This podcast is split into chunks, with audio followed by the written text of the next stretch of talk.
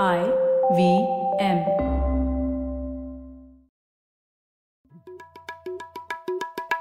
भाई हम हिंदुस्तानियों को बतियाना बड़ा पसंद है। बंगाली में अड्डा, उड़िया में खोटी, कन्नड़ा में हरटे और हिंदी में पुलियाबाजी। इस कला के लिए हमारी हर भाषा में एक शब्द है। तो प्रणय और मैं तो अक्सर मिलकर पुलियाबाजी करते ही रहते हैं। हमने सोचा कि आपको भी इसमें शामिल कर लिया जाए। तो आइए प्रणय और सौरभ के साथ करते हैं पुलियाबाजी। हेलो सौरभ, कैसे हैं आप? बस प्रणय बढ़िया, तुम बताओ। सौरभ, एक चीज से मैं काफी समय से जूझ रहा हूँ। अब जैसे मेरा आ, मेरे पेरेंट्स हैं पुणे में, ठीक है, तो मैं जब भी भी पुणे जाता हूँ ना तो मैं ये नोटिस करता हूँ कि वहाँ पे बहुत सारी छोटी छोटी दुकानें हैं। मतलब घर के पास में भी हमारे बहुत सारे छोटे छोटे दुकानें। और जब मैं बैंगलोर में आता हूँ तो वो छोटी दुकानें तो दिखती ही नहीं है। वो बात अलग है कि मैं बैंगलोर में भी मतलब दूर रहता हूँ, एयरपोर्ट के पास रहता हूँ, पर यहाँ पर जो दुकानें हैं वो बड़ी थोड़ी सुपर मार्केट टाइप की दुकानें हैं और और चार पांच ही होती है। ये छोटी सी जो दुकानें वो है नहीं, तो मुझे थोड़ा डिफरेंस लगता है और हमेशा मैं सोचता हूँ कि ऐसा क्यों है। आपने भी ऐसा नोटिस किया है क्या? नहीं नहीं, मैं मेरा ऑफिस मल्लेश्वरम में है तो वहां पे मुझे सब छोटी दुकानें दिखती है, ठीक है ना। तो मेरे ख्याल से हर शहर में ऐसे इलाके रहते हैं जहां पर यूजली जैसे पुराना शहर जो होगा या traditional part of the town होगा वहां पे आपको छोटी दुकानें दिखेंगी।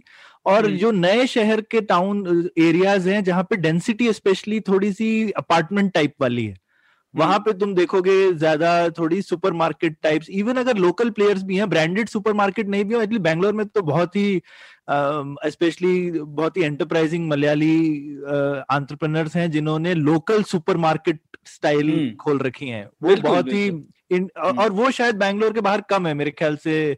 बैंगलोर डेफिनेटली थोड़ा मार्केट लीडर है इस चीज में। हाँ नहीं, मैं भी Saurabh comparison apples to apples comparison कर रहा हूँ क्योंकि मैं, मैं पुणे में भी बाहर ही रहता हूँ। अच्छा, और फिर भी वहां पर भी शहर के बाहर भी छोटी छोटी दुकान। तो खैर बात यही है कि ये सेक्टर मुझे काफी रुचि है इसमें, लेकिन इसके बारे में ज्ञान तो है नहीं ज्यादा। तो हम सोचते हैं इसमें रिटेल भारत में क्या है, कैसा है, इसको बेहतर समझने की कोशिश करते हैं। ठीक रहेगा ना? बिल्कुल, बढ़िया टॉपिक है। हाँ, और इसी के बारे में बात करने के लिए हमारे साथ हैं आज अमित मित्तल। अमित एक स्ट्रेटेजिक कंसल्टिंग कंपनी में काम करते हैं गो टू मार्केट स्ट्रेटेजी के ऊपर, और भारतीय रिटेल के बारे में उन्होंने काफी कुछ स्टडी किया है। और अमित पुलियाबाजी के एक लिसनर रहे हैं और उन्होंने हमें ईमेल किया पुलियाबाजी सुनने के बाद कि वो भी पुलियाबाजी पे आना चाहते हैं। तो अमित, बहुत बहुत स्वागत है आपका और शुक्रिया आप पुलियाबाजी में इंटरेस्ट दिखाया। धन्यवाद प्रणय, धन्यवाद सौरभ, काफी अच्छा लग रहा है यहाँ पर आके। मेरा पहला पॉडकास्ट है पर हाँ। देखते हैं कैसे जाता है। बिल्कुल, तो अमित शुरुआत एकदम शुरू से ही करते हैं जैसे कि हम हमेशा बोलते हैं। तो ये भारत का जो रिटेल मार्केट बोलते हैं वो कितना बड़ा है, और वैसे हम लोग ये रिटेल को परिभाषित कैसे करें? रिटेल में क्या आता है और क्या नहीं आता है? ठीक है, तो इसको थोड़ा जीडीपी से शुरू करते हैं आ, कि अगर आप माने लगभग दो हजार उन्नीस दो हजार बीस में भारत का जीडीपी तकरीबन दो सौ लाख करोड़ है। आ, उसका तकरीबन साठ परसेंट कंजम्पशन माना जाता है। मतलब India is mainly consumption led economy. उसका तकरीबन आप मान लीजिए साठ परसेंट तकरीबन एक सौ बीस लाख करोड़ आ, हो गया कंजम्पशन। उसमें कंजम्पशन रहता है गुड्स एंड सर्विसेज बूथ, मतलब उसमें सर्विसेज वगैरह का भी कंजम्पशन आता है। जैसे नाई हो गया, सर्विस हो गया, जैसे नाई की दुकान वगैरह, घर पे आपके कोई काम करने आ रहा है तो वो सर्विसेज वगैरह भी उसमें आ जाती है। उस एक सौ बीस में से तकरीबन पचास होता है हमारा रिटेल मार्केट। मतलब पचास लाख करोड़ को आप लगभग मान सकते हैं भारत का रिटेल मार्केट है। इसमें रिटेल मार्केट में आपके काफी सारे सब सेक्टर्स आ जाते हैं। इसमें आपके सब सेक्टर्स आ जाएंगे जैसे कि फ्रेश खाना, जैसे कि मान लीजिए आपका फूड प्रोडक्ट्स, फिर पैकेज्ड प्रोडक्ट्स, इवन आपका डेयरी, ऑयल्स, बेवरेजेस। तो इसमें काफी रेंज है। मतलब फिर आपकी दवाइयाँ, beauty, home and interiors, even jewellery, watches, electronics, कपड़े, जूते, और भी कुछ कुछ छोटी छोटी कैटेगरीज भी इसमें आ जाती हैं। पर तकरीबन ये सब कुल मिला के आपका पचास लाख करोड़ के तकरीबन का इंडिया का रिटेल मार्केट है दो हजार उन्नीस बीस। ये लगभग मतलब थोड़ा एक चौथाई भारत की इकोनॉमी मार्केट चल सकते हैं। हाँ, तो अच्छा बड़ा हो गया। और इसमें सबसे बड़ा प्लेयर कितना होगा इसमें, इस रिटेल मार्केट का सबसे बड़ा रिटेलर कौन है इंडिया का? सो so, सबसे बड़ा रिटेलर तो ऐसे तो मतलब रिलायंस, क्योंकि काफी सारी सेगमेंट्स में खेलता है, तो रिलायंस एक काफी बड़ा आ, रिटेलर है। तो इसमें दो चीजें हैं, एक हो गया रिटेलर जिसके पास आप जाके सामान खरीद रहे हैं, और एक हो गया ब्रांड जिसका सामान आप खरीद रहे हैं। तो रिटेलर, क्योंकि इंडिया में अभी हम उस पर आएंगे कि इंडिया में ऑर्गेनाइज रिटेलर्स कम है, आ, तो आपके रिलायंस, मोर, बिग बाजार, आ, ये सब कम है, उतना ज्यादा शेयर नहीं है इनका ये पचास लाख करोड़ की मार्केट में। अभी भी अच्छा। ये पचास लाख करोड़ का मतलब तकरीबन पिचासी परसेंट होगा आपका मोमेंट, मतलब जो छोटे किराना है, मतलब अस्सी पिचासी परसेंट, सिर्फ पंद्रह परसेंट ये ब्रांड वाले हैं। हाँ, पंद्रह परसेंट विल बी मतलब आपका ब्रांड और ई कॉमर्स दोनों मिलाकर। अरे ओके, तो ये ब्रांड में अमेजोन और फ्लिपकार्ट को भी गिन ले हम। हाँ, अमेजोन और फ्लिपकार्ट भी इसमें आ जाता है। मतलब तकरीबन आप अस्सी परसेंट, अस्सी और बीस मान लीजिए, मतलब क्योंकि वो नंबर थोड़ा सा डेफिनेशन चेंज होते रहते हैं, तो तकरीबन अस्सी पचासी परसेंट आपका छोटे किराना और तकरीबन पंद्रह बीस परसेंट ये बाकी, ऐसा ऐसा इसमें मान सकते हैं।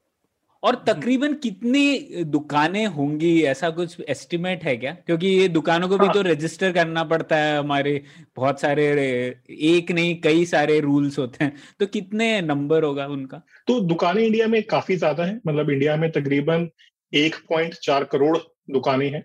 अब ये दुकानें, हाँ मतलब दुकानें काफी छोटी भी हो सकती हैं कि मतलब पेड़ के नीचे किसी ने छोटा सा स्टॉल लगा के सिगरेट बेच रहा है, वो भी एक दुकान मानी जाएगी क्योंकि प्रोडक्ट वहां पे मिल रहा है। और ये बड़ा स्टोर भी, मतलब जो प्रॉपर आपकी किराने की दुकान होती है प्रॉपर बड़ी, वो भी इसमें आ जाएंगे। हर सौ आदमी पे एक दुकान है। हर सौ आदमी पे एक दुकान है, बिल्कुल बिल्कुल, इतना इतना बड़ा है। और कई सारी जो ये एक करोड़ दुकानें हैं, उनमें से कई सारी दुकानें तो सिर्फ एक एम्प्लॉय वाली दुकानें होंगी, जो खुद दुकान चलाता है वही उस मालिक भी होगा शायद। बिल्कुल, वो ही दुकान चलाता है, उसी के जमीन है, उसी के घर के किसी ग्राउंड फ्लोर पे घर है, उसी में उसने अपनी दुकान खोली है। काफी काफी ऐसी भी होंगी, ओन ओनर एम्प्लॉयर सेम ही है, काफी काफी ये भी होंगी। और और घर दुकान भी सेम है, घर दुकान भी सेम है।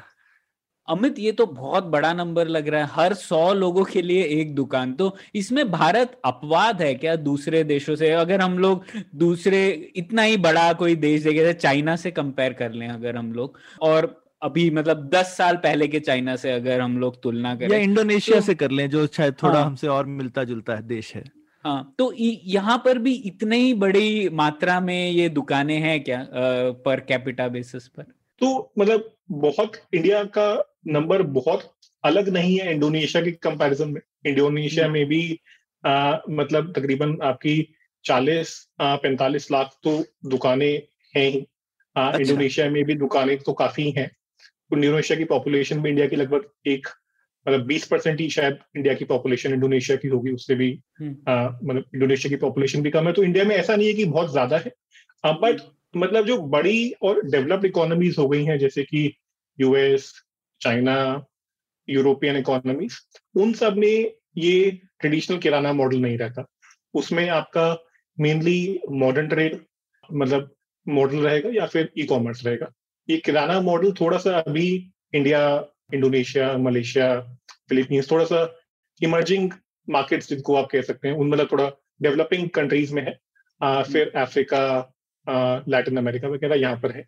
बाकी और बड़ी इकोनॉमी जो इंडिया से ज्यादा बड़ी है उनमें नहीं है ये मॉडल। और मॉडर्न ट्रेड बेसिकली हम बोलते हैं जिसको हम सुपरमार्केट आम भाषा में बात करते हैं जिसको, हाँ, जैसे जैसे रिलायंस फ्रेश हो गया या बिग बाजार हो गया या मोर हो गया, ये ये मॉडर्न ट्रेड में आते हैं। लुलू, बैंगलोर में लुलू सुपरमार्केट, बैंगलोर में लुलू भी आ गया है? अच्छा, मुझे हाँ। नहीं पता था। नहीं नहीं, वो वो वाला लुलू नहीं, दुबई दुबई वाला लुलू नहीं है, यहाँ एक और लुलू है। अच्छा, इधर का। अच्छा, ये बैंगलोर में तो बहुत पहले से नीलगिरीज है, जैसे उन्नीस सौ पाँच से ना, इतना पुराना बैंगलोर में तो बहुत पुराना ट्रेंड है सुपरमार्केट का।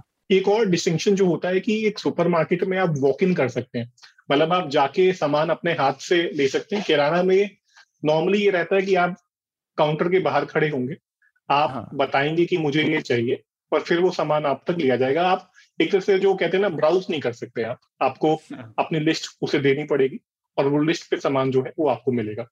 थोड़ा सा ये भी एक ये भी एक अंतर रहता है। और मैं इन जनरल देखता हूँ, मेरे को बेसिकली वो मॉडल एक तरह से जो दुकानदार है उसने अपना थोड़ा सा काम आउटसोर्स कर दिया कस्टमर खुद को। जैसे उसमें जो दुकानदार है वो बिलिंग भी करता है और सामान आपके लिए ढूंढ के भी लाता है, जबकि मॉडर्न ट्रेड उन्होंने, मेरे को लगता है इंटेलिजेंट फॉर्मेट है कि भाई आप कस्टमर से कहते हैं सामान अपना खुद उठा के ले आओ, मैं बस बिलिंग कर दूंगा। बिल्कुल ठीक है, पर सौरभ अगर उसको ब्राउज करना है तो उतनी बड़ी जगह भी चाहिए। हाँ, जगह लेकिन बड़ी चाहिए। और उसका एक फायदा भी, आपकी फ्रंटेज बढ़ गई एक तरह से। आप देखोगे कि जो छोटी दुकान किराने की होती है उसमें आप कितने कस्टमर्स को एक साथ डील नहीं कर सकते, तो लेकिन सुपरमार्केट में आप कस्टमर को क्योंकि अंदर आने देते हो, एक तरह से आपने अपनी दुकान की फ्रंटेज को आपकी आयल की लेंथ पे बढ़ा दिया, तो ये एक टेक्निकली अच्छी चीज है।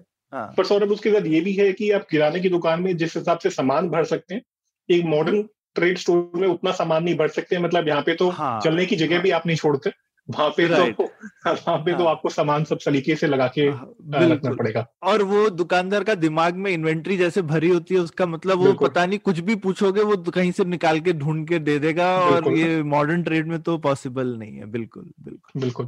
तो आ, मतलब इस ये कहना ठीक होगा क्या कि जैसे कोई भी अर्थव्यवस्था थोड़ी और विकसित होती है तो धीरे धीरे करके कंसोलिडेशन होता है, और ये सारे शॉप्स शायद या तो खुद ही और अमीर हो जाते हैं और बड़ी सुपरमार्केट में तब्दील हो जाते हैं, या फिर ये अनइकोनॉमिकल हो जाता है, लोग और कोई काम करने लग जाते हैं। ये कहना ठीक होगा क्या? तो ऐसा आ, दूसरी जैसे चाइना में तो ये सब मतलब बाकी इकोनॉमीज में ऐसा ऑब्जर्व करा गया है कि ऐसा होता है कि धीरे धीरे किराना और छोटे स्टोर्स का चलन कम होता है, ई कॉमर्स और मॉडर्न ट्रेड ग्रो करता है, पर एकदम ये नहीं होता कि एकदम ही ये बिल्कुल ही जीरो हो जाएगा। मतलब जैसे इंडिया में भी अगर आप दो हज़ार दस की बात करें, दो हज़ार दस में ई कॉमर्स लगभग ना के बराबर था, तब मॉडर्न ट्रेड वगैरह पाँच छः परसेंट था और किराना तकरीबन पचानवे परसेंट थे। तो अब दस साल में इतना फंडिंग आया, इतना सब आया, उसके बाद भी किराना लगभग अस्सी पचासी परसेंट मार्केट का अभी भी है। किराना मतलब किराना मतलब ये नहीं कि खाली किराना दुकान जो आ, ये आपका ग्रोसरी बेच रहा है, बट और भी अनऑर्गेनाइज ट्रेड का अगर हम उस तरह से बालें वो भी अभी अस्सी पचासी परसेंट है। हाँ, ज्वेलरी की शॉप्स कितनी है, हाँ, अनऑर्गेनाइज हो गया, फिर कपड़े की कपड़े की दुकान हो गई कितनी सारी, पेंट बेच रहा है, फिर आपका कपड़े बेच रहा है, वो सब। हाँ, तो वो भी अभी भी अस्सी पचासी परसेंट मार्केट का है। हार्डवेयर स्टोर कितने हैं, बिल्कुल बिल्कुल, वो भी अभी भी अस्सी पचासी परसेंट है। जबकि मतलब इंडिया में वॉलमार्ट भी आया, मेट्रो भी आया, कैरेफूर भी आया, सब आए, पर अभी भी किराना अपनी जगह पे टिका हुआ है और टिका हुआ है और टिका हुआ है और थोड़ा सा इसमें एक और और जो आई थिंक इंटरेस्टिंग चीज हो रही है वो ये हो रहा है कि अलग अलग मार्केट्स में अलग तरीके का बिहेवियर है। जैसे कि आप बैंगलोर में रहते हैं, बैंगलोर में किराना का शेयर काफी कम है, मॉडर्न ट्रेड ई कॉमर्स का शेयर बहुत ज्यादा है। तो तकरीबन जो नंबर एटी फाइव परसेंट है इंडिया लेवल पे, बैंगलोर पे वो नंबर शायद पचास परसेंट ही हो या उससे पचास से साठ परसेंट हो। जबकि आप जितना टीयर थ्री टीयर फोर में जाएंगे वो नंबर उतना बढ़ता जाएगा। दूसरा दूसरी जो एक इंटरेस्टिंग चीज हो रही है वो ये हो रहा है कि ग्रोथ कहाँ पे आ रहा है। मतलब ग्रोथ हमारा ये जो नए चैनल्स हैं ई कॉमर्स, आपने जैसे लॉकडाउन में बिग बास्केट, ग्रोफर सब यूज ही करा होगा, तो इन सब चैनल्स में काफी ग्रोथ आ रहा है, फिर मॉडर्न ट्रेड में काफी ग्रोथ आ रहा है। तो ग्रोथ ओवरऑल ग्रोथ का जो ड्राइवर है वो ये नए चैनल्स हो रहे हैं एटलीस्ट शहरों में। हाँ, किराना किराना उस ग्रोथ के साथ आ, कदम से कदम नहीं मिला पा रहा एटलीस्ट बड़े शहरों में, तो वो एक थोड़ा सा डेवलपमेंट और हो रहा है। लेकिन क्योंकि इंडिया ग्रोइंग इकोनॉमी है उनके काम खत्म नहीं हो रहे हैं, ग्रोथ जो हाँ, है वो उधर जा रहा है, लेकिन एग्जिस्टिंग हाँ, किराने कोई खत्म भी नहीं हो रहे हैं। ऐसा नहीं है कि मार्केट शेयर छीन के ये लोग ग्रो हो रहे हैं, नहीं। और एक इंटरेस्टिंग चीज अमित मुझे पूछनी थी, जो मेरे को लगा शायद इंडिया में शायद टाइमिंग की वजह से है, जो भी कहिए, वेस्टर्न कंट्रीज में एक तरह से मॉडर्न ट्रेड पहले आ गया और उसके बाद ई कॉमर्स मॉडर्न ट्रेड को छीन रहा है अब एक तरह से, पर इंडिया में सब कुछ एक साथ आ गया है। बिल्कुल। और मुझे कुछ कुछ ऐसा लगा कि जैसे जो किराने वाला आया और ई कॉमर्स थोड़ा दोनों के साथ कम्पीट कर रहा है, मॉडर्न ट्रेड के साथ भी कर रहा है, थोड़ा किराने के साथ भी कर रहा है। इनफैक्ट मॉडर्न ट्रेड शायद इंडिया में ठीक से पनप नहीं पा रहा है क्योंकि ई कॉमर्स पहले ही आ गया, इससे पहले कि मॉडर्न ट्रेड अपने पांव जमाता। हाँ, नहीं सौरभ ने काफी अच्छा पॉइंट रेज करा है। आ, इंडिया में किराना मतलब जो छोटे स्टोर्स थे वो पहले तो मॉडर्न ट्रेड से फाइट कर रहे थे, मॉडर्न ट्रेड को अब एक्चुअली ई कॉमर्स से फाइट करना पड़ रहा है। तो मॉडर्न ट्रेड की ग्रोथ उतनी ज्यादा नहीं होगी जितनी ई कॉमर्स की होगी।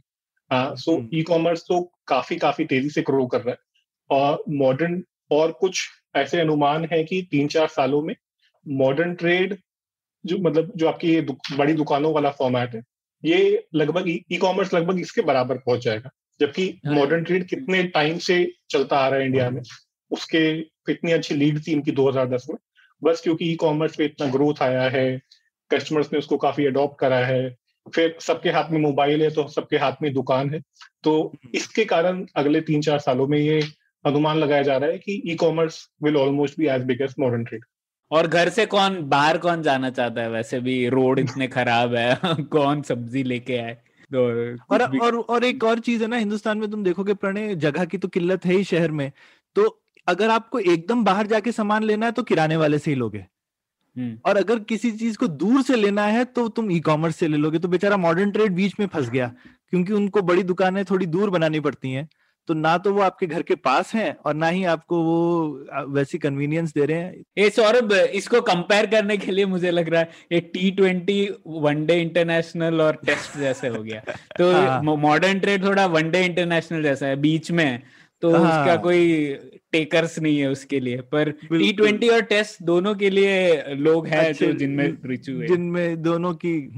लेकिन एक और नया फॉर्मेट है अमित, जो कि एटलीस्ट बैंगलोर में तो काफी है, जो कि ये सिंगल ब्रांड एकदम, मतलब जिसको कहना चाहिए कि अल्ट्रा मॉडर्न, जो कि एकदम यूएस स्टाइल स्टोर्स हैं, जैसे मेट्रो कैश एंड कैरी हो गया, डेकेथलॉन हो गया, जो कि ये अब आइकिया के स्टोर आ रहे हैं, जो कि एकदम मॉडर्न ट्रेड के बाप वाले स्टोर है, मतलब हजारों स्क्वायर फुट और मतलब जगह ही जगह जगह ही जगह राइट, और शहर के एकदम बाहर जाके आपको सौ से ज्यादा गाड़ियां पार्क हुई हुई होंगी, दो सौ गाड़ियां, और आप जाकर के कम से कम हजारों रुपए नहीं खर्च करेंगे तब तक आपका दिल नहीं भरेगा। तो ये ये भी सेक्टर बहुत अच्छा कर रहा है, तो ये इसका क्या राज है? तो इसमें दो दो जो आपने मॉडल बेस करे, थोड़ा दोनों में अंतर है। तो जो मेट्रो कैश एंड कैरी है, वो कैश एंड कैरी फॉर्मेट एक अलग फॉर्मेट होता है, उसमें आप और मैं जाकर खरीदारी नहीं कर सकते, उसमें जो कि खाली दुकानदार हैं वो जाके खरीदारी कर सकते हैं, जिनके पास जीएसटी रजिस्ट्रेशन।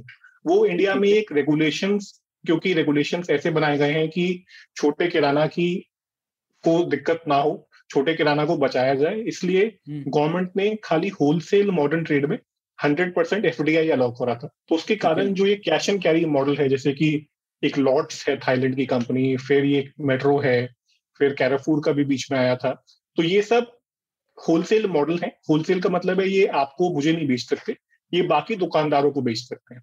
तो ये भी ये भी मॉडल ग्रो कर रहा है, क्योंकि ये एक तरह से आप ये इमेजिन करिए, दिल्ली में जैसे सदर बाजार है, और जो बड़े बड़े मार्केट्स होते थे जहां पर पास के छोटे शहरों से दुकानदार खरीदारी करने आते थे, अब वो सदर बाजार की जगह इन दुकानों में जाकर सामान खरीद सकते हैं।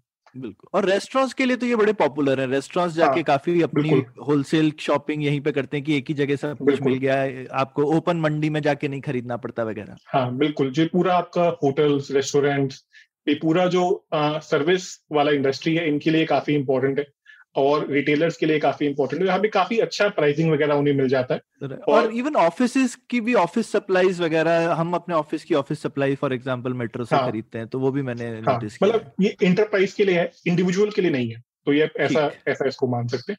पर ये जो मेट्रो दूसरे देशों में रेगुलेशन जहाँ ऐसा नहीं है, वहां पर कोई भी खरीद सकता है क्या? बिल्कुल, वहां कोई भी खरीद सकता है। वहां पे तो मेट्रो एक तरह से आपका बिग बाजार हो गया, आप मेट्रो में जाके कुछ भी खरीद सकते हैं, और इनके भी काफी डिफरेंट टाइप के फॉर्मेट होते हैं। एक छोटा फॉर्मेट होगा जो कि मान लीजिए रिलायंस फ्रेश के साइज का है, फिर आपके बड़े बड़े फॉर्मेट आगे जो आइकिया के साइज के होंगे, तो फॉर्मेट्स में वेरिएशन रहता है, पर कोई भी जाके उसमें खरीद सकता है। ओके, तो ये ये हमारा कैश एंड कैरी मॉडल था। जो दूसरा मॉडल आप बात करें आइकिया का, डेकाथलॉन का, ये एक सिंगल ब्रांड रिटेल का मॉडल है, इसमें भी गवर्नमेंट ने हंड्रेड परसेंट एफडीआई अलाउ करा हुआ है, तो इसलिए इसमें भी कंपनीज ने इन्वेस्ट करा है, और इसमें इन्हें कोई इंडियन पार्टनरशिप की रिक्वायरमेंट नहीं होती। तो ये ये मॉडल भी अभी धीरे धीरे ग्रो कर रहा है। मतलब इसमें एग्जांपल्स तो है ही, मतलब जैसे इंडिया में और भी जैसे आ, जो ये फैशन एपरल की कंपनीज हो गई, मे बी जैसे जारा, एच एन एम वगैरह, ये सब भी सिंगल ब्रांड रिटेल में ही आता है। अच्छा। तो, तो ये भी ये भी आपका मॉडल ग्रो कर रहा है, बस क्योंकि रेगुलेटरी पर्सपेक्टिव से थोड़ा फेवरेबल है। अगर आप इंडिया में पार्टनरशिप नहीं करना चाहते तो आप इस तरीके से ग्रो कर सकते। लेकिन सो अमित, ये आपने क्योंकि अब रेगुलेशन का नाम लिया ही है तो उस पर पूछ लेते हैं, तो ये क्यों अभी हमको दिख रहा है कि नंबर इतना जबरदस्त है, लगभग अस्सी परसेंट से ज्यादा किराने के दुकानें ही हैं और इंडियन इकोनॉमी ग्रो ही कर रही है, तो ऐसा भी नहीं है कि ग्रोथ का शेयर ही नए लोग ज्यादा ले रहे हैं, ऐसा नहीं है कि कोई एग्जिस्टिंग शेयर लोगों का खा रहे हैं। इनफैक्ट आपने एक पॉइंट चार करोड़ बोला, मेरे ख्याल से हिंदुस्तान की आबादी जब सौ करोड़ थी तो उस टाइम पे एक करोड़ ही दुकानें थी, तो ऐसा नहीं है कि वो सौ पर कैपिटा जो even per capita number maintain किया है किराना की दुकानों ने, तो फिर इतनी आपत्ति क्यों है एफडीआई इन रिटेल को लेकर के? ऐसी आई मीन इतने सालों से सरकारें तैयार कर रही है कोशिश, लेकिन किसी से भी हो नहीं रहा। उसके बाद ये ऐसी छोटी छोटी आई मीन इसमें लूप होल निकालती रहती है, सिंगल ब्रांड को अलाउ करेंगे, इसके लिए होलसेल के लिए करेंगे, क्यों नहीं सबके लिए ओपन करने कर देते? क्योंकि मतलब इसमें पॉलिटिकल रीजन मुझे लगता है ज्यादा है कि आ, अगर गवर्नमेंट एक किराना एक इम्पोर्टेंट बॉडी है कि मतलब किराना में तकरीबन इतने लोगों को एम्प्लॉयमेंट मिलता है, इतने लोगों का एक तरह से पूरा रोजगार उससे जुड़ा हुआ है, तो आप उसको डिस्टर्ब नहीं कर सकते और आप ऐसा कुछ नहीं वो कर सकते जिससे आ, ऐसा लगे कि आप उनको कुछ नुकसान पहुंचा रहे। तो थोड़ा सा आई थिंक उसका कोई क्लियर रीजन तो ऐसा आ, नहीं है, पर आई थिंक मोर नो किसको दिखना नहीं चाहता कि वो ऐसी पॉलिसी ला रहा है जिससे किराना को किराना को थोड़ा सा भी नुकसान हो, इसलिए ये ऐसा करते हैं। दूसरा, किराना में भी ये डर है कि अगर कंज्यूमर को ज्यादा वैरायटी मिलेगी, कंज्यूमर को ये नया मॉडर्न एक्सपीरियंस मिलेगा, तो क्या कंज्यूमर किराना छोड़कर उस तरफ जाएंगे? तो वो भी वो भी थोड़ा है कि उन्हें ये लगता है कि बाहर की कंपनियां आके इसमें हंड्रेड परसेंट इन्वेस्टमेंट करेंगी, रेट कम होगा, कंज्यूमर उधर जाएगा, तो इनके बिजनेस पे सीधी सीधी मार पड़ेगी। तो इसलिए थोड़ा सा डर है, क्योंकि सबको ये लगता है कि डिस्काउंट मिलेगा, एक्सपीरियंस अच्छा होगा कंज्यूमर का, इसलिए उसमें हंड्रेड परसेंट मल्टी ब्रांड में एफडीआई ना अलाउ करा जाए। लेकिन ये डर तो नाजायज ही है ना, अब हमको दिख रहा है, क्योंकि ई कॉमर्स से ज्यादा डिस्काउंट तो दुनिया में कोई दे, दे नहीं रहा है। अगर वो आएंगे भी तो आपस में लड़ेंगे मरेंगे, किराने वाले तो देख बैठ के तमाशा देखेंगे दोनों के बीच में। मुझे थोड़ा सा इसमें अंतर लगता है, ई कॉमर्स में जैसे डिस्काउंट मिलता है देखिए कुछ ना कुछ तो कंज्यूमर प्रेफरेंस उस तरफ जाता है, स्पेशली uh, कुछ कैटेगरीज में तो ये बहुत ज्यादा हुआ है, जैसे कि आप मान लीजिए मोबाइल मोबाइल का तकरीबन तीस पैंतीस परसेंट आजकल आपका ई कॉमर्स से जा रहा है, जबकि uh, बाकी मॉडर्न ट्रेड हो सकता है दस पंद्रह परसेंट हो, पर मतलब क्योंकि डिस्काउंट्स मिलते हैं, रेंज मिलती है, पैंतीस परसेंट मोबाइल का बिजनेस उधर चला गया। और आपको आपने देखा हो कि पहले इतनी ज्यादा मोबाइल रिटेल चेन्स होती थी, सब सब बिल्कुल मतलब अब लगभग बंद ही हो गई है, मतलब बड़े बड़े स्टोर ही बचे हैं, क्रोमा, रिलायंस, वेजिटल, बट जो पहले बहुत छोटी छोटी दुकानें होती थी, बैंगलोर में होती थी, चेन्नई में होती थी, दिल्ली में होती थी, वो सब लगभग बंद हो गए। तो ये ये डर थोड़ा सा जायज भी है, एंड एंड इसलिए मतलब एकदम ये कहना कि आ, सब कुछ ओपन कर देना चाहिए, वो काफी सोच समझ के उसका फैसला लेना पड़ेगा। नहीं, पर अब जैसा हमने देखा ई कॉमर्स में ऑलरेडी है ही ना, तो ऐसा ऐसा फिजिकल मल्टी ब्रांड स्टोर आके क्या कर लेंगे जो ई कॉमर्स नहीं कर पा रहा है? नहीं, ई कॉमर्स में टेक्निकली नहीं है। ई कॉमर्स में अगर आप रेगुलेशन देखें तो आ, एक hundred percent F D I in a model इस तरह से अलाउड नहीं है, जो कि मतलब इन्वेंट्री लेड मॉडल में अलाउड नहीं है। आ, मतलब मैं इसको थोड़ा सा एक्सप्लेन करता हूँ। सो so, एक तो मॉडल हो गया मार्केट प्लेस मॉडल, जिसमें तो दो है, एक तो जो सामान बेच रहा है इसको आप बोलेंगे सेलर, और एक हो गया जिसके प्लेटफॉर्म पे सामान बिक रहा है। तो hundred percent FDI market place model में शायद फिर भी अलाउड है, वो मैं चेक कर लूंगा, पर इन्वेंट्री लेड मॉडल में तो अलाउड नहीं है। तो इसका मतलब ये है कि अगर आप मान लीजिए एक बाहर की कंपनी है, आप इंडिया में ही सामान खरीद कर उसको अपनी वेबसाइट पे मल्टी ब्रांड नहीं बेच सकते, आ, उस पे हंड्रेड परसेंट एफडीआई अलाउड नहीं है, उसमें आपको इक्यावन परसेंट तक का ही अलाउड है मल्टी ब्रांड में। सिंगल ब्रांड आप कर सकते हैं, तो अगर आप आइकिया की वेबसाइट देखेंगे तो वो खुली है, आप उससे शॉपिंग वगैरह कर सकते हैं, सिंगल ब्रांड में अलाउड है, but multi brand inventory led model allowed नहीं है।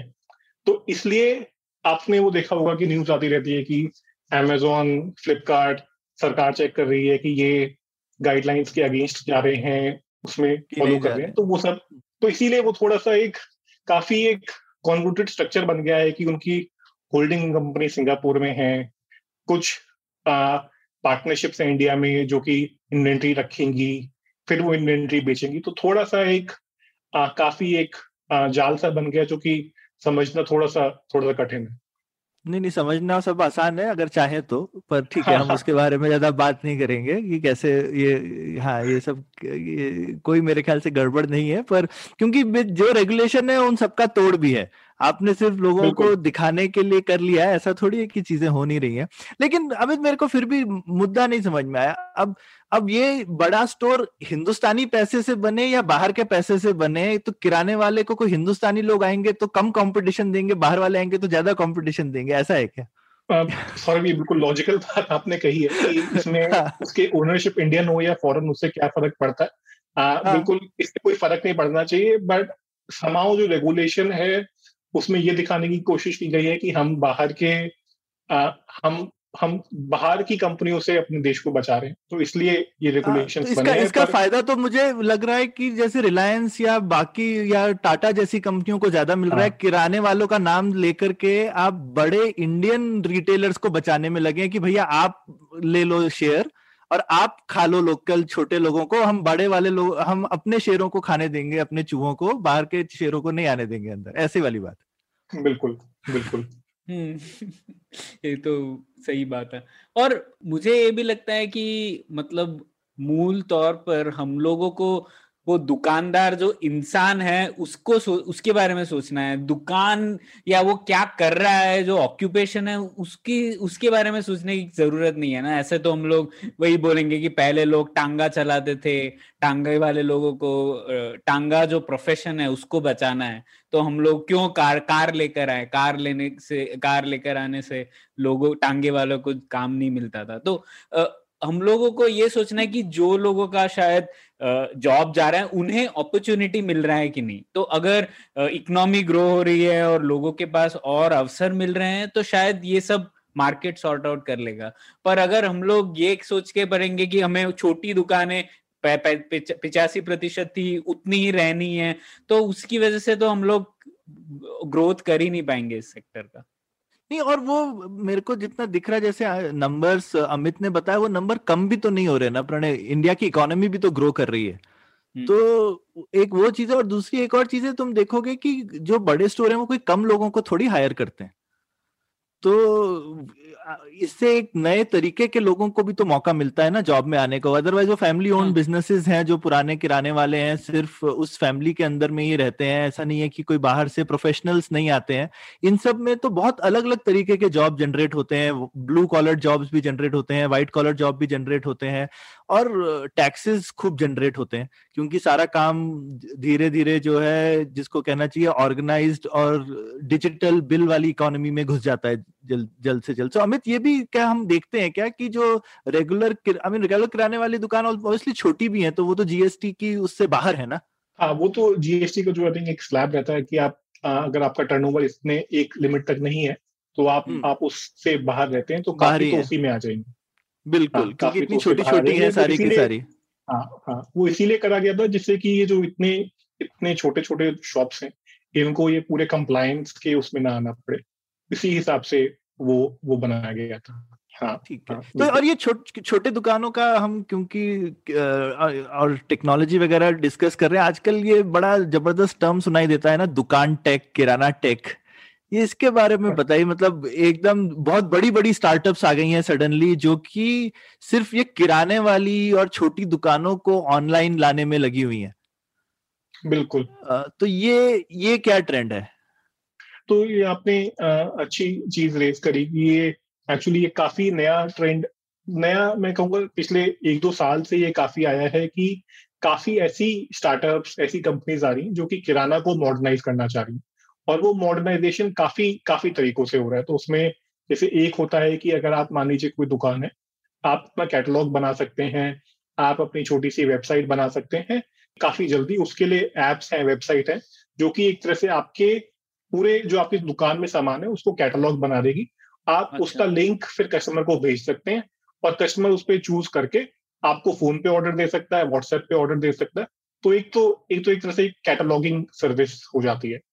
दूसरा फिर ये होता है कि कुछ आ, ऐसे प्लेटफॉर्म्स आ गए हैं जो कि आ, आप किराना में उधार बहुत चलता है, तो उसमें ये रहता है कि किराना जो भी अपना एक तरह से लेजर मेंटेन कर रहा है वो लेजर आप उस ऐप में मेंटेन करिए, और अगर आपको किसी को रिमाइंडर भेजना है कि भाई मेरा उधार दे दे, तो आप उसको फोन ना करें, आप उसको एसएमएस व्हाट्सएप वो ऐप के थ्रू भी करते हैं, तो आप उसमें ऑटोमेटेड रिमाइंडर वगैरह वो सब सेट कर सकते हैं, तो ये भी काफी। और आजकल यूपीआई वगैरह है तो ऑनलाइन ही पेमेंट भी हाँ, होके काम खत्म हो जाए फटाफट। हाँ, हाँ हो सकता है, तो ये एक तरह से पूरा एक तरह से उसका थोड़ा सा उसके ऑपरेशंस को डिजिटाइज कर रहे हैं। फिर एक एक उस टाइप का आता है कि आप मान लीजिए आप किराना है, कुछ किराना थोड़ा सा एडवांस हो गए, उन्होंने एक वो पीओएस मशीन जिसपे कार्ड वगैरह लगता है वो वो रख लिया है, तो उसमें क्या होता है कि वो पीओएस मशीन के साथ उसमें एक सॉफ्टवेयर सेट हो जाएगा जो आ, कार्ड का डेटा गैदर करेगा, और आपको आप उस डेटा को यूज करके आ, कुछ ऑफर्स वगैरह बना सकते हैं। मान लीजिए आपने किसी का उसमें मतलब आप कस्टमर की स्पेसिफिक ऑफर्स बता सकते हैं, फिर कंपनीज के साथ आप वो डेटा शेयर करके बता सकते हैं कि मेरा ये ये सामान सेल आउट हो रहा है, तो उससे आ, काफी आपको थोड़ा सा अलग से अर्निंग हो जाती है। फिर एक एक मॉडल ये रह गया, पहला जो मॉडल था जो हमने बात करी थी वो था कैटलॉगिंग। एक मॉडल ऐसा हो गया कि आप पूरा का पूरा ट्रांजैक्शन ही उस प्लेटफॉर्म पे कंप्लीट कर लेते हैं, मतलब एक तरह से आप एक सेलर बन के उस पर लिस्ट हो गए, तो सिलेक्शन से लेके चेकआउट से पेमेंट पूरा का पूरा प्रोसेस उस प्लेटफॉर्म पे हो जाए। ये भी ये भी काफी हो रहा है, जैसे कि जियो मार्ट वगैरह में एक्चुअली ये होता है कि वो कई बार आप उसमें अगर आप व्हाट्सएप के थ्रू ऑर्डर करेंगे तो ऑर्डर वगैरह आपका पूरा आ, एक ही रिटेलर एग्जीक्यूट कर देगा, and end to end end to end आप ऐप के थ्रू कर सकते हैं। तो एक तरह से जो छोटा दुकानदार है वो ई कॉमर्स की दुनिया में ही घुस गया, छोटा दुकानदार ई कॉमर्स की दुनिया में घुस गया, बिल्कुल। हम्म ये तो बहुत अच्छी चीज है। तो ऐसा नहीं है कि ई कॉमर्स सिर्फ कंपटीशन है, ई कॉमर्स इनका एनेबलर भी है एक, मतलब अदरवाइज एक छोटा दुकानदार जो है वो अपने एरिया में ही सीमित है, वो अपने एरिया से बाहर जा सकता है, पहली बात तो कि भाई थोड़ा सा दूर भी है, लेकिन खैर उनकी डिलीवरी शायद उतनी अच्छी नहीं है अभी तो, पर अपने एरिया में हो लेकिन एटलीस्ट अगर आपकी बिल्डिंग के आसपास कोई है तो आप अमेजोन से ऑर्डर करने की जगह हो सकता है अपने लोकल दुकानदार से ऑर्डर करना पसंद करें। बिल्कुल, अगर आपको पता है वहाँ पे रेट, आपको प्राइसिंग कंफर्ट है, आपको अभी सामान चाहिए, तो आप बिना जाए आप कैटलॉग देखकर ऑर्डर कर सकते हैं और वो आपके घर पहुंच जाएगा। तो काफी काफी इसमें ये ये हो रहा है। और भी और भी कुछ कुछ चीजें आ रही हैं, जैसे कि मान लीजिए आप थोड़ी सी बड़ी दुकान है, आप अपने दुकान के स्टोर की सैलरी, अटेंडेंस वगैरह मैनेज कर सक, करना चाहते हैं, तो उसके लिए भी एप्स आ गई हैं। ये आपको एक पूरा बड़ा कोई सोफिस्टिकेटेड सिस्टम नहीं चाहिए लोगों को मैनेज करने के लिए, आप एक ऐप के थ्रू अटेंडेंस, सैलरी, लीव वगैरह मैनेज कर सकते हैं, जो कि वरना तो आपको बहीखाते मेंटेन करने पड़ते थे या फिर बड़ा आपके लिए मुश्किल होता था, पर आप वो सब भी मैनेज कर सकते हैं एप्स के थ्रू। तो ये सब काफी नए डेवलपमेंट आए हैं कोरोना के कारण, इन सबको एक नई स्पीड मिली है जो कि कोरोना से पहले नहीं थी। मतलब काफी काफी मायनों में तो जो चीजें इंडिया में शायद तीन चार साल में होती, वो लगभग एक एक डेढ़ साल के अंदर ही हो गई है, कोरोना में हो गई। ये प्रणय, तुम हमेशा एग्जांपल देते ही हो कि हर विपत्ति में भी कुछ अच्छा आ ही जाता है। तो जैसे लोग बोलते रहते थे डिमोनेटाइजेशन में बहुत कुछ अच्छा हो गया, लेकिन उसका ये मतलब नहीं था डिमोनेटाइजेशन करना चाहिए था। हाँ। उसी तरह से अब कोरोना की वजह से काफी डिजिटल और बढ़ गया है, तो ये मतलब थोड़ी कोरोना आना चाहिए था, लेकिन थोड़ा हर बादल के पीछे थोड़ी किरण निकलती है, तो ये एक सुनहरी किरण है बादल के पीछे की। बिल्कुल। वैसे अमित, ये समझाइए, ऑर्गेनाइज्ड और अनऑर्गेनाइज्ड आपने इनका प्रयोग किया, ये कैसे डिफरेंशिएट करते हैं हम इसको? सो ऑर्गेनाइज में प्रणय मेरे एक ई कॉमर्स आपका एक ऑर्गेनाइज में आता है इफेक्टिवली। फिर जो आपकी बड़ी दुकानें हैं एक तरह से जिसमें आप वॉक इन करके जा सकते हैं, वो वो आपका एक ये मॉडर्न ट्रेड में आएगा। तो modern trade plus e commerce को लगभग एक ऑर्गेनाइज की डेफिनेशन uh, मानी जाती है। मॉडर्न ट्रेड में आपका cash and carry, single brand, वो सब भी आएगा, तो वो एक तरह से आपका ऑर्गन। अमित, मैं एक ट्राई करता हूँ, ये, ये भी काम करता है क्या? बेसिकली ऑर्गेनाइज्ड वो लोग हैं जो टैक्स देते हैं? नहीं, ये नहीं होगा ना, ये नहीं होगा जीएसटी के अंडर में, चलिए ऐसा मान ले। ऐसा भी नहीं है? नहीं, ऐसा नहीं होगा, ऐसा नहीं होगा, बिकॉज वो पचासी परसेंट में काफी ऐसे लोग होंगे जो कि काफी बड़े हैं, क्योंकि ये थोड़ा सेक्टर टू सेक्टर वेरी करता है। लेकिन फिर भी फिर भी उनको अनऑर्गेनाइज्ड ही मानते हैं? हाँ, उनको अनऑर्गेनाइज्ड ही मानते हैं वो। आ, उसको मतलब अनऑर्गेनाइज्ड रिटेल है, इसका मतलब ये नहीं कि वो अनऑर्गेनाइज्ड सेक्टर है, उसको अनऑर्गेनाइज्ड रिटेल रिटेल बोला जाता है। जैसे कि आप अच्छा. मान लीजिए जो पेंट की जैसे दुकानें हो गई, पेंट या हार्डवेयर की, इसके लिए कोई भी आपको मतलब सुपर सुपरमार्केट टाइप का स्टोर ना के बराबर ही होते हैं। हाँ, इंडिया में तो नहीं है। हाँ, हाँ, हाँ, हाँ नहीं है। तो ये जबकि ये स्टोर्स इतना इतना ज्यादा बिजनेस करते हैं कि ये डेफिनेटली आपके जीएसटी के उसमें आएंगे। तो ये बिल्कुल ये ऐसा, तो जीएसटी शायद कहना ठीक नहीं होगा, पर हाँ मतलब आ, जो ये आपके वॉक इन टाइप के स्टोर्स हैं, ई कॉमर्स, ये सब आपका ऑर्गेनाइज्ड रिटेल हो गया, बाकी आपका अनऑर्गेनाइज्ड माना जा सकता है। अच्छा, मतलब अनऑर्गेनाइज्ड मतलब ऐसा नहीं है कि एकदम ही छोटा रहेगा और नहीं, नहीं, एक ही इंसान रहेगा, ये जरूरी नहीं है। नहीं, थोड़ा ये डेफिनेशन ऐसी बनी है कि अनऑर्गेनाइज्ड का मतलब kirana, family owned, mom and pop type की शॉप्स को अनऑर्गेनाइज्ड बोला जाता है। इसका मतलब ये नहीं कि वो एक खोपचा है, इसका मतलब ये नहीं है। एक तो इसका नाम ही बदलना चाहिए फिर तो, मतलब नहीं तो अनऑर्गेनाइज्ड मतलब नाम से ही ऐसे लगता है कि कुछ छोटी सी चीज है या फिर कोई ढंग से ऑर्गेनाइज नहीं है। तो शायद इसको अलग तरीके से देखेंगे तो लोगों को और अच्छा भी लगेगा कि ये वो क्या कर रहे हैं उसके। तो इसका एक नाम, इसका नाम रहता है, इसका नाम जनरल ट्रेड रहता है। अगर आप टेक्निकल लैंग्वेज में उसको, मतलब जो एफएमसीजी कंपनीज वगैरह होती हैं, वो उसको जनरल ट्रेड जीटी बोलते हैं, क्योंकि अनऑर्गेनाइज ट्रेड की जगह जनरल ट्रेड, इसका एक थोड़ा टेक्निकल टर्म आ जाता है कि इसको जनरल ट्रेड बोला जाता है। General trade, modern trade, general trade versus modern trade, ये तीन कैटेगरी ई कॉमर्स। हाँ, ये तीन कैटेगरीज हो जाती है। तो ये एक और चीज मैंने अमित सुनी है कि आजकल जैसे मॉडर्न ट्रेड की वजह से स्पेशली सी कोई नया आदमी अपना प्रोडक्ट बेचना चाहता है तो बहुत सारे ये छोटे छोटे दुकानों में जाकर के अपना स्टॉक डालना, ये डालना तो बड़ा मुश्किल होता है। लेकिन मॉडर्न ट्रेड जैसी जगहों में आप एक जगह बात कीजिए, उनकी चेन होगी पूरे हिंदुस्तान में, तो आपका प्रोडक्ट एकदम से पूरी देश में पहुंच जाएगा। और प्रणय, जैसे तुम बोल, बोल ही रहे थे ना कि डेवलप्ड मार्केट ऐसी हो जाती है, तो एक मुझे लगता है कि रिटेल एक तरीके की पाइप है आपकी कंट्री की, तो वो पाइप जितनी अच्छी होगी तो नए प्रोडक्ट उतनी जल्दी आपके कस्टमर्स तक पहुंचेंगे। और ये खूब सारे छोटे छोटे दुकानें होने की वजह से आपका कॉस्ट ऑफ इनोवेशन जो है ना कंट्री का, वो बहुत बढ़ जाता है।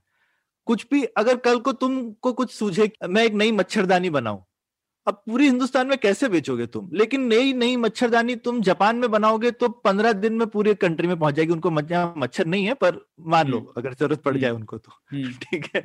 तो ये एक, तो हिंदुस्तान में मॉडर्न ट्रेड की वजह से आजकल एटलीस्ट शुरू तो कर पा रहे हैं लोग, क्योंकि कुछ तो मार्केट शेयर है, लेकिन फिर भी आई I मीन mean, इसीलिए हिंदुस्तान में जो पुरानी कंपनीज हैं, एच एल एल हो गई या जो भी, लीवर्स हो गई, पी एन जी हो गई, मतलब उन्होंने ऐसे एकदम जैसे कब्जा करके बैठे हुए हैं, ठीक है, हिला नहीं सकते उनको। आ, तो ये आपको क्या लगता है, ये एक तरीके का हम इनोवेशन टैक्स भर रहे हैं क्या अमित इंडिया में?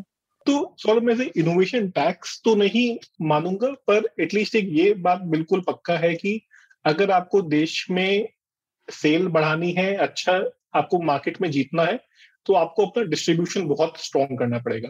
जैसे यूनिलीवर, जो हमने शुरुआत में बात करी, लगभग देश में एक पॉइंट चार करोड़ दुकानें हैं, तकरीबन अस्सी लाख तक यूनिलीवर पहुंचता है।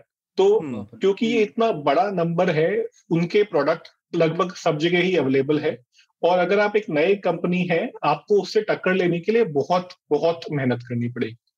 आजकल नए नए मॉडल्स आ रहे हैं, जैसे कि एक आपका ई कॉमर्स के कारण आपका प्रोडक्ट अगर अच्छा है तो वो इंडिया के किसी भी कोने में पहुंच सकता है। ई कॉमर्स लगभग नाइनटीन ये फायदा हो गया जिसको डायरेक्ट टू कस्टमर, जिसको आजकल लोग बोल रहे हैं D to C, D to C brand जिसको बोलते हैं, उसके कारण, ई कॉमर्स के कारण आप कहीं भी पहुंच सकते हैं।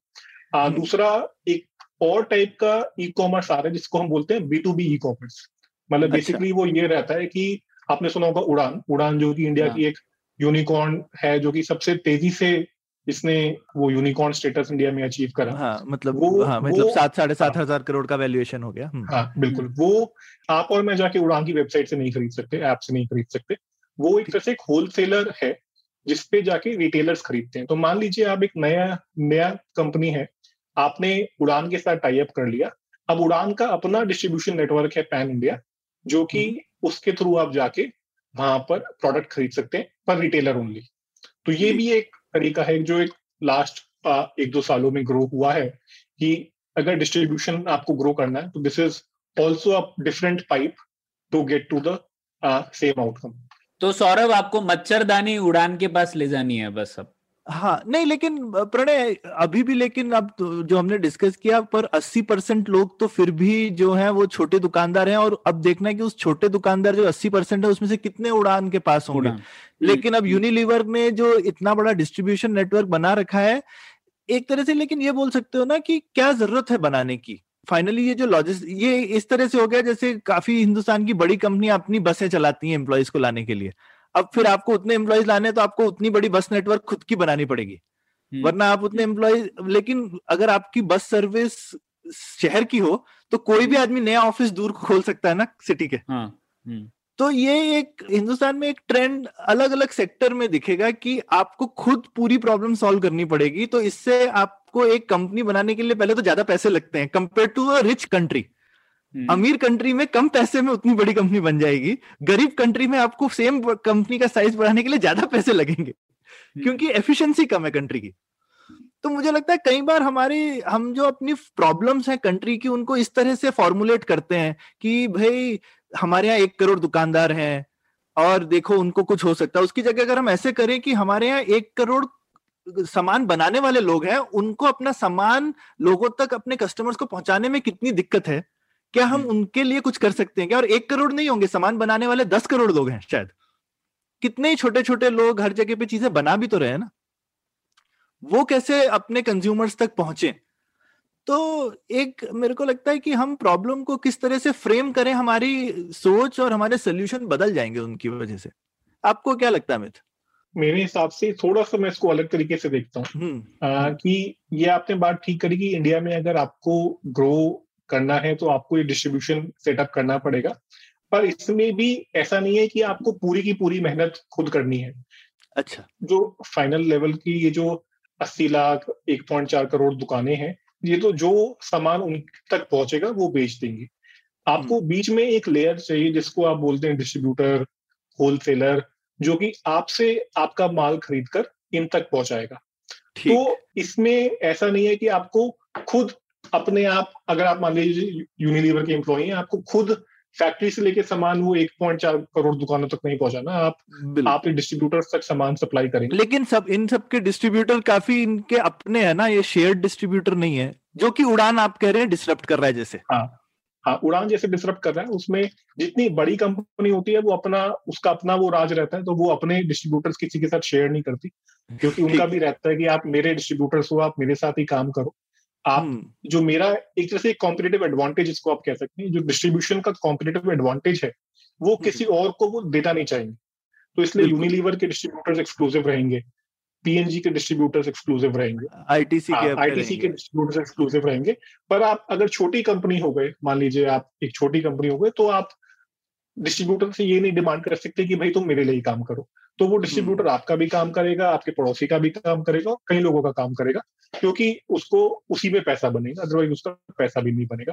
तो तो इससे एटलीस्ट जो कंपनीज बड़ी बनी हुई है उनको ये बड़ा बने रहने में फायदा करता है। पर जैसे कि अब ई कॉमर्स आ रहा है, ये उड़ान वगैरह नए मॉडल्स आ रहे हैं, तो नई कंपनीज के लिए एटलीस्ट लास्ट मतलब पिछले कुछ सालों से तो फिर भी थोड़ी सी राह आसान हुई है जितना जितना कि पहले थी।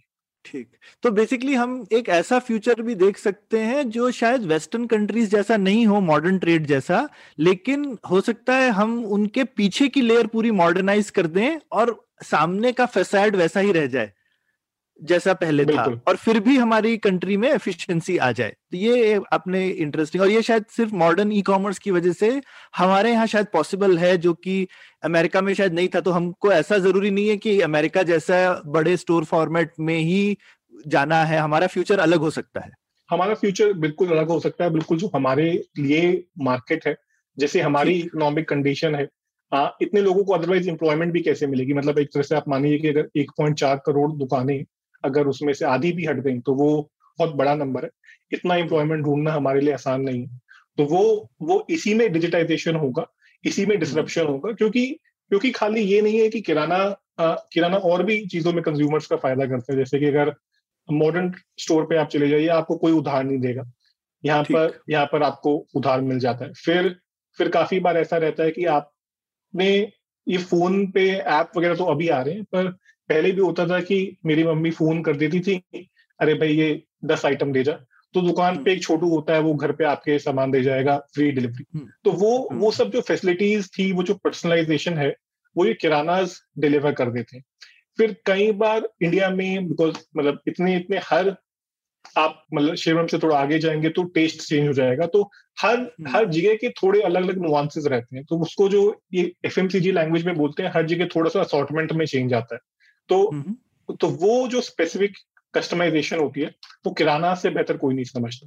तो तो वो वो जो मार्केट की लोकल समझ है कि वहाँ क्या चलेगा, किस सीजन में क्या रखना है, वो वो काफी बार इन स्टोर्स पे मिल जाएगा, मॉडर्न ट्रेड स्टोर्स उसको मिस कर देंगे मिस कर देंगे। तो वो तो वो तो आई थिंक जो ग्रोथ और इनोवेशन है वो हमारे कॉन्टेक्स्ट में, ये भी आप बिल्कुल सही कह रहे हैं कि हो सकता है फ्रंट यही रहे, बैक एंड पूरा डिजिटाइज हो जाए। हाँ हाँ, और शायद हमको फिर उसी बड़ी मार्केट टाइप की मॉडर्नाइजेशन और एफिशिएंसी मिल जाए, पर कुछ अलग तरह से। तो शायद ये हमारा लेट डेवलपमेंट की वजह से पॉसिबल हो रही है ये चीज, पर ये भी ठीक है, इसका एक हमारे इंडिया के रिटेल का एक अलग कैरेक्टर निकल के आ सकता है दुनिया में। प्रणय, ये तो काफी मजेदार चीज अमित ने जाहिर करी है।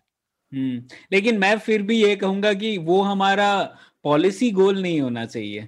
हाँ, अपने आप हो जाए तो ठीक है। हाँ, और और जैसे अमित ने कहा कि वो तो मैं भी मानता हूँ कि काफी पर्सनलाइजेशन होगा, तो वो तो कंपैरेटिव एडवांटेज हो गया उनका ना। तो आ, अगर ऐसी कुछ स्टोर्स हैं जो कुछ अलग दे रहे हैं कस्टमर्स को, जो मॉडर्न ट्रेड नहीं दे रहे हैं, तो वो तो वैसे भी सरवाइव करेंगे, क्योंकि वो एक चीज प्रोवाइड कर रहे हैं जो मॉडर्न ट्रेड नहीं दे पा रहा है। लेकिन अगर ऐसा ऐसे कंपनी ऐसे शॉप्स हो जो सेम चीजें दे रहे हैं, कोई फर्क नहीं है उनमें, तो उनको प्रोटेक्ट करना कोई पॉलिसी गोल होने नहीं चाहिए मेरे हिसाब से। हाँ, मेरे को तो लगता है कि अगर शायद ओपन कर भी दे हम एफडीआई तो यही होने वाला है। मतलब जैसा अमित ने बोला ना कि मतलब किराने वाले टिके हुए हैं ना इतनी देर से, उनका कोई स्ट्रेंथ है इसीलिए टिके हुए हैं, ऐसा थोड़ी है कि सिर्फ सरकार की वजह से टिके हुए हैं। मेरे को तो पूरा लगता है कि किराने वालों की वजह से नहीं, ये ये जो हमारे लोकल इंडिया के मॉडर्न ट्रेड वाले लोग हैं वो अपना कंपटीशन दबा रहे हैं, किराने वालों को कोई फर्क नहीं पड़ने वाला है। दो तीन और सवाल थे सौरभ मेरे। एक तो अमित, ये सैशेटाइजेशन जो है ये काफी मतलब बिजनेस स्कूल में सिखाया जाता है ना कि भारतीय रिटेल का योगदान है ये विश्व के लिए। सैशेटाइजेशन क्या है ये, इसके बारे में थोड़ा बताइए हमें।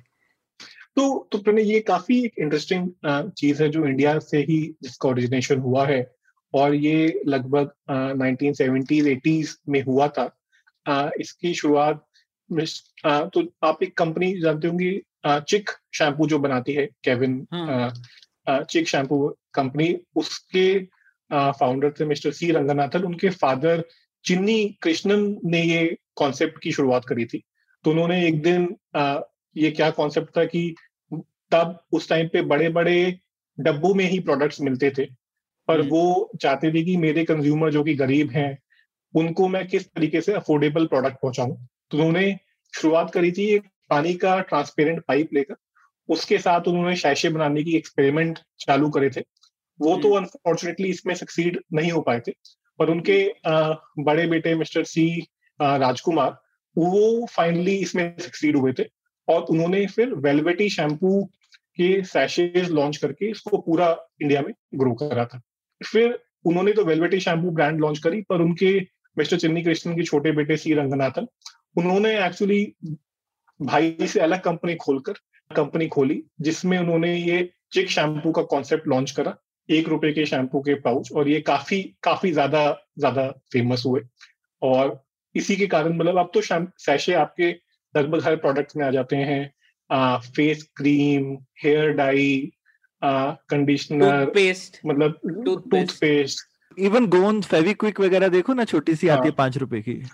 बिल्कुल, मतलब छोटे छोटे मैगी के पैक, नमकीन के पैक, मतलब बिल्कुल सैशे का कॉन्सेप्ट, मतलब टिकट साइज एक दो रुपए जो कि मे बी इवन पांच रुपए तक कुछ केसेस में एक्सटेंड करके, जिससे कि जो कंज्यूमर एक बार में ज्यादा अमाउंट नहीं खरीद सकता, वो जिसकी इनकम डेली लेवल पे है, मतलब जैसे आपको तो सैलरी मिलती है, आपको एक मंथ के एंड पे एक सम आएगा, पर जो लोग डेली डेली वेज अर्नर्स हैं वो जो कि एक दिन में एकदम इतना बड़ा अमाउंट नहीं दे सकते, वो अपना रोज की कंजम्पशन का सामान खरीदेंगे, उनके लिए काफी काफी ज्यादा हिट रहा है।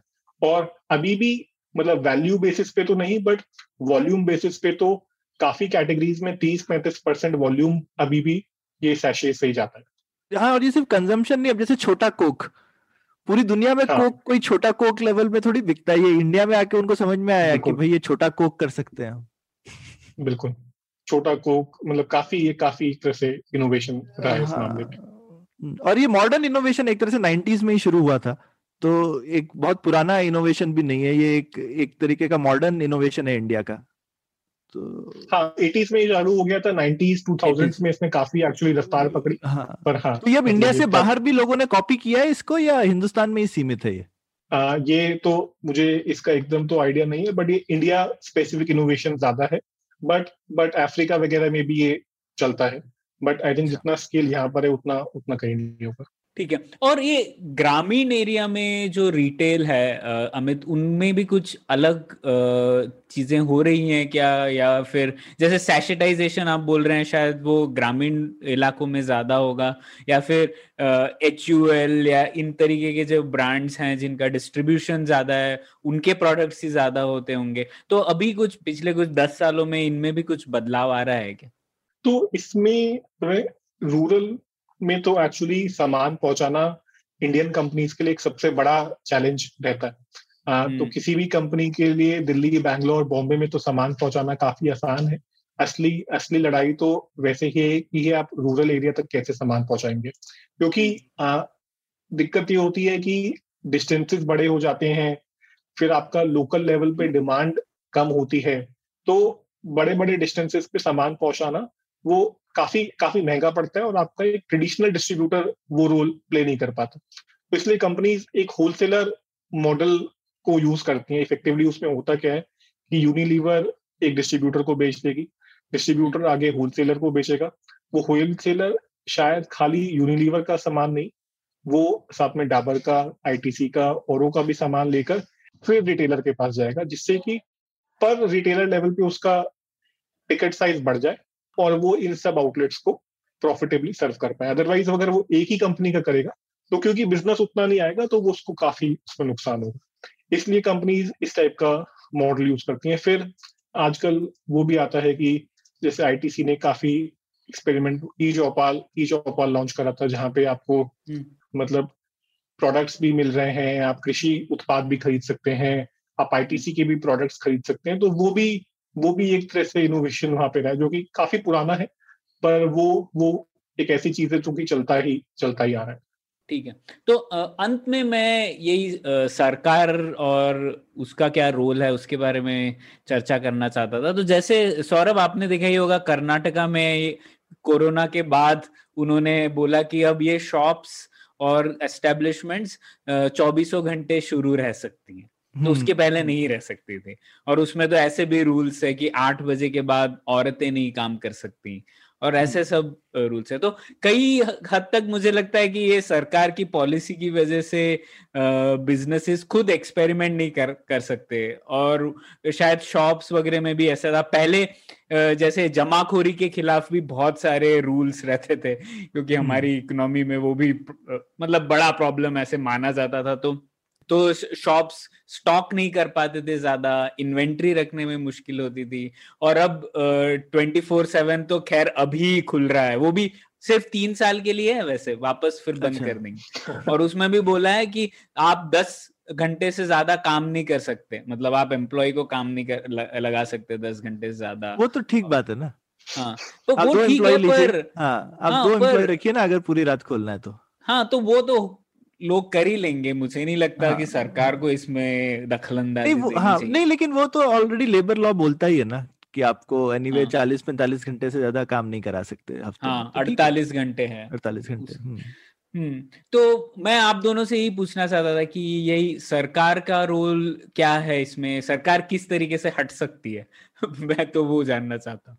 ये अमित अमित का डिपार्टमेंट है, अमित तो रेगुलेशन ही स्टडी कर रहा होगा।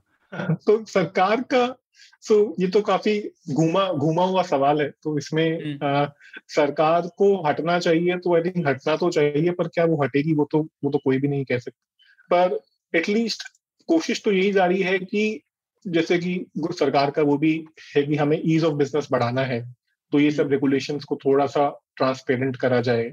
फिर आई थिंक न्यूज आती रहती है कि ई कॉमर्स को लेकर काफी काफी कंफ्यूजन चल रहा है कि क्या अलाउड है क्या नहीं अलाउड है, तो उस पर और क्लैरिटी लाई जाए। बिकॉज मतलब ई कॉमर्स जैसा बिजनेस एक काफी बड़ा ड्राइवर हो सकता है इंडिया में जॉब्स के लिए। आप हाँ, इंडिया में अगर हम माने अभी ई कॉमर्स लगभग आपका तीन से पांच लाख करोड़ के करीब का मार्केट होगा।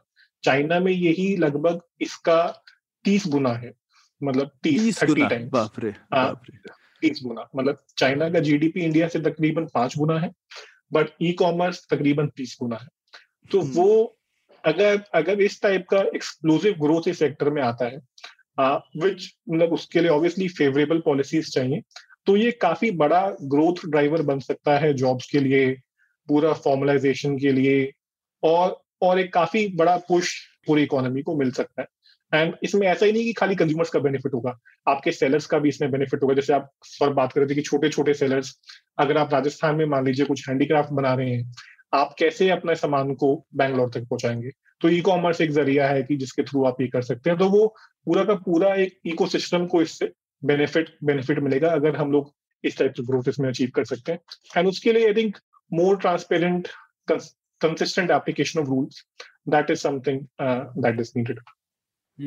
प्रणय, इसमें एक मुझे लगता है कि गवर्नमेंट रेगुलेशन थोड़ा शेप तो कर रहा है इकोनॉमी को, कि मुझे लगता है क्योंकि उनको डिजिटल बहुत समझ में नहीं आता है और दिखता कम है, तो उसके खिलाफ प्रोटेस्ट नहीं कर सकते आसानी से। या अमेज़न के खिलाफ प्रोटेस्ट करने कहाँ जाओगे, है ना, वेबसाइट पे तो पत्थर नहीं मारोगे, पर अगर वॉलमार्ट का बड़ा सा स्टोर होगा तो आप जाके घेराबंदी करके बदमाशी कर सकते हो वगैरह वगैरह। तो एक मुझे लगता है कि दिखती नहीं है चीज, उसकी वजह से हम थोड़ी एक जिसको कहते हैं बाई मॉडल डिस्ट्रीब्यूशन बन रहा है, कि जिसमें हम छोटे रिटेलर हैं और ई कॉमर्स है, और इसमें सरकार के, और मुझे लगता है जबकि जगह तीनों की है, क्योंकि ऐसा नहीं है कि फिजिकल एक्सपीरियंस होता है जो रिटेल का, उसकी कोई जगह नहीं है। खासकर जैसे हैंडीक्राफ्ट का एग्जांपल या अमित ने, अक्सर आप छू के देखेंगे तो आपका मन करेगा खरीदने का, फोटो देख के उतना नहीं करेगा, है ना। तो एक जगह इन सब चीजों की है, और हिंदुस्तान में रिटेल बहुत ही अंडर डेवलप्ड है, अभी भी हम बहुत कुछ अच्छा कर सकते हैं। तो अगर सरकार हट जाएगी तो मुझे लगता है एक नेचुरल बैलेंस इवॉल्व होगा अलग अलग टाइप के रिटेल फॉर्मेट्स का, जबकि सरकार के अभी रेगुलेशन की वजह से एक तरीके का हम डिस्ट्रीब्यूशन देख रहे हैं कि रिटेल में जो हो रहा है वो काफी कुछ रेगुलेशन द्वारा तय किया गया डिस्ट्रीब्यूशन है।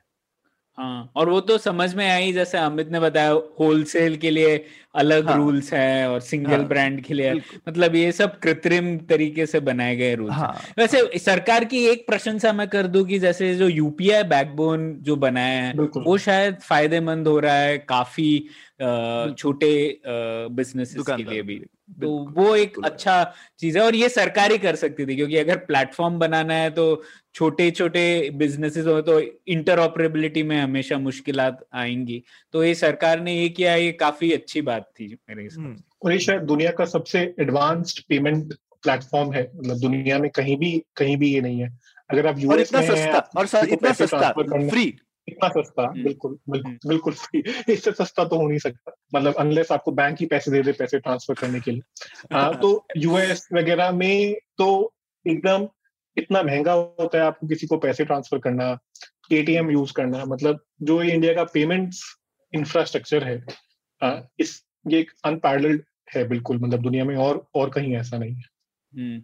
अब उसको खराब ना कर दे सरकार, जैसे अब वो लिमिट लाना चाहते हैं कि आप गूगल पे कितने ट्रांजैक्शन कर सकता है हर घंटे, तो वो सब मुझे लगता है व्यर्थ है, हमें वो उन सब में नहीं घुसना चाहिए।